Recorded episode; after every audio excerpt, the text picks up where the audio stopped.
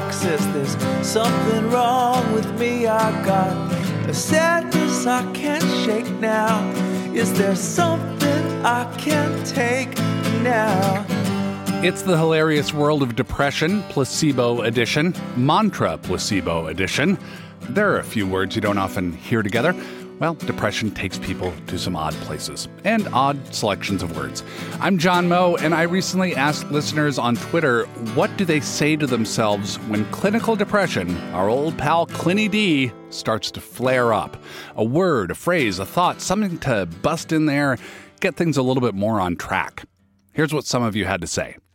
My name is Diane Lawless, and I live in Austin, Texas. And my mantra is it's only temporary. It's not something I actively thought up to use as a mantra. It just kind of came to me one day. I had moved home to care for my father who was dying from ALS, and as his condition progressed, it became more of a struggle to manage my feelings and not give in to the despair and sheer exhaustion. And after one particularly tough day, I was standing at the sink doing the dishes, and that phrase just kind of popped into my head. And I remember feeling this tremendous sense of relief, just knowing that it wasn't going to last forever and things would get better. And that it wasn't just true for that moment in time, but was always going to be true. It was kind of the last best gift my father could have ever given me. This is Shreji from India, and when I'm depressed, this is what I tell myself. Some of the world's greatest artists and scholars, like Vincent van Gogh and uh, Stephen Fry, all went through and go through what I'm going through. They are my people. That's where I belong. We are the ones who make this planet worth living on. What would this species even do without us? I'm not alone, and turns out it's a pretty sweet club to be in. And this statement does exactly what it says on the tin. It makes me feel less isolated and it replaces that sad sentiment of inadequacy and self pity with a sense of pride. It helps me get to sleep and it helps me get out of bed. My name is Kate Schuster. I live in Montgomery, Alabama. Um, my mantra is by a poet that I absolutely hate um, named Rod McKuen. And he has the stanza that stuck with me. The moon on the lake is especially nice in middle age or otherwise.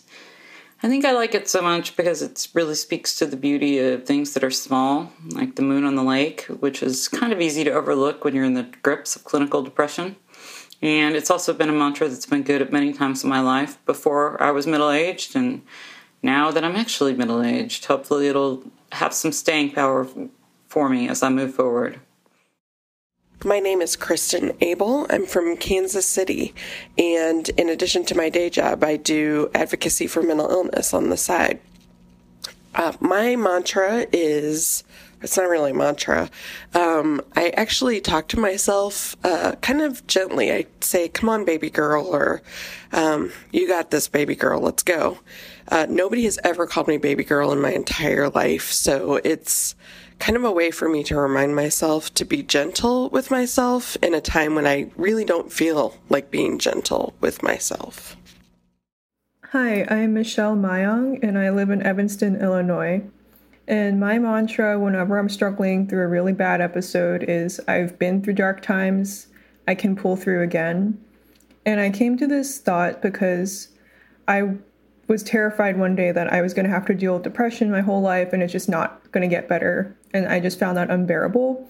But when I really thought about the reality of what I've been through, I realized it's gotten better for me each time. Like, not the depressive episode, but how I cope with it. And each time I've pulled through, I've developed interest in a new hobby or met people who are more empathetic. And I realize I've made it through, and there's no reason why I can't get through this one, and I will make it through this episode. Hi, my name is Nellie Hugh Jones, and I live in Baton Rouge, Louisiana. Like many of us, my brain is an asshole and thinks that the time that I should be falling asleep is actually better spent playing everyone's least favorite game. What was it that you did to fuck up your life so completely and going over every mistake that possibly could have done it? What helps is something that I adapted from, I swear something I read in an Oprah magazine that standing at Target one day and it's to forgive myself for saying that I did the best I could with the tools and knowledge that I had at the time, which is true. And as I don't have a time machine, I can't go back and change anything, no matter how much my asshole brain tries to make me ruminate on these mistakes. And my brain really is an asshole and will always try to play this game when I'm having trouble sleeping. But forgiving myself allows me to tell it to shut up, roll over, and go back to sleep. My name is Tyler, and I live in Rapid City, South Dakota. I've struggled with depression most of my life, and sometimes I've felt very overwhelmed by it. If you look at everything happening, whether it's real or just in your mind, you can go into kind of a vapor lock, just freeze up. One of the ways that I've found to get through it is to break down your life into smaller chunks. A quote from the show Unbreakable Kimmy Schmidt has really stuck with me. I learned a long time ago that a person can stand just about anything for 10 seconds. Do you think you can make it through the next 10 seconds? I guess so. Is it over? No. But it will be very soon. And then you start on the next 10 seconds. Just take it 10 seconds at a time. And from that, I've taken away that all I have to do is get through the next 10 seconds, then the next, and the next. Then eventually, I'll be on the other side of whatever I was dreading and it might not seem so bad anymore. All I have to do is get through the next 10 seconds. Hi, my name is Sarah Shrewsbury. I am from Maplewood, Minnesota. The mantra that I repeat to myself to help me with my depression is a haiku by Mizuta Masahide. Since my house burned down, I now own a better view of the rising moon. This comes from a book of Japanese death poems uh, written by Zen monks and haiku poets on the verge of death. My therapist found it and gave it to me. I don't know how she pulls these things out of the air, but it, it, truly she does. It's just, I think she just has this great brain file cabinet where she puts things uh, for when she sees me next. Anyway, uh, this helped me through some really difficult personal times and some even more difficult work times. And I printed off an entire sheet. I posted it up in my cubicle. I taped it to my notebooks and my journals. I put a copy in my wallet. And so it just goes with me everywhere I go. My name is Matt Moraine. I'm calling from Raleigh, North Carolina, with two mantras I have that lift me up in times of woe. Uh, the first is more about hope and optimism in the future. And it's from uh, Lord of the Rings, from the Return of the King, when Sam is uh, singing a song as he ascends the tower of Cirith Ungol. Hi, I'm a nerd. I lean into it and it helps. Uh, the quote is Above all shadows rides the sun. Uh, and I think that helps me remember that it gets better when all you can see is bleakness and darkness. Uh, the other one is kind of the uh, fuck it, who gives a shit, go for it kind of approach and uh, it's death is coming, eat trash, be free. And if you Google it, you'll find an image of a, a group of raccoons with that text uh, over it, and it reminds me that we only get one trip uh, around in this life, and you might as well do the things that you want to and not hold back. My name is David Hummel from Lancaster, Pennsylvania. I'm 67 years old and I have struggled with depression most of my adult life sometime this past year, I began falling into a dark hole. Despite therapy and medication, I kept falling, and I began thinking that I was irreparably broken. Somehow, somewhere, I managed to grab onto something and stop falling into the hole. I started to look up and I realized I am not hopelessly broken and began the long climb out. That is my mantra now. Whenever I feel myself sliding in, I say, I am not hopelessly broken. I am not hopelessly broken. Finally, one more we got via email from a listener named Jennifer.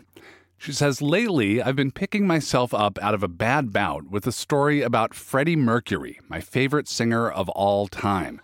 Toward the end of his life, he and his band Queen were about to record one day when guitarist Brian May asked out of concern if Freddie felt up to the task. Freddie knocked back a shot of vodka, said, I'll fucking do it, darling, then went into the studio and sang his heart out.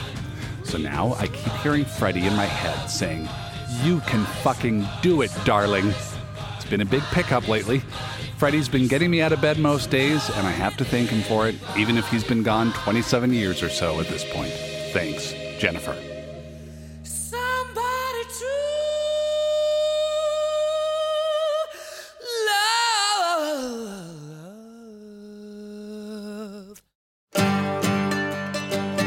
The Hilarious World of Depression is a production of American Public Media. Our producer is Chrissy Pease. Our executive producer is Kate Moos. Special thanks to Nate Toby. Our technical director this time around is Corey Schreppel. Our guests were recorded by themselves. Our theme song is called Pagliacci, and it was written and performed by our good friend Rhett Miller of the band The Old 97s. Check out Rhett at rhettmiller.com. If you need help right away, call the National Suicide Prevention Lifeline. They're available 24 hours a day, seven days a week. It's free, it's confidential. 1 800 273 8255. National Suicide Prevention Lifeline, 1 800 273 8255. That 8255, by the way, spells talk. For more information about how to have conversations about mental illness, especially those uncomfortable conversations, visit our good friends at makeitok.org. Check us out on Twitter. We're at THW of D, THWOFD, because somebody had already taken the Twitter handle THWOD, T-H-W-O-D. But you can email us at THWOD at AmericanPublicMedia.org. T-H-W-O-D at AmericanPublicMedia.org. We've received a lot of emails since opening up that email box a few weeks ago, and we haven't had a chance to respond to all of them because there are so many, but we have read every single message. Thank you so much for writing in. We will respond as soon as we are able. I'm John Moe. Bye now.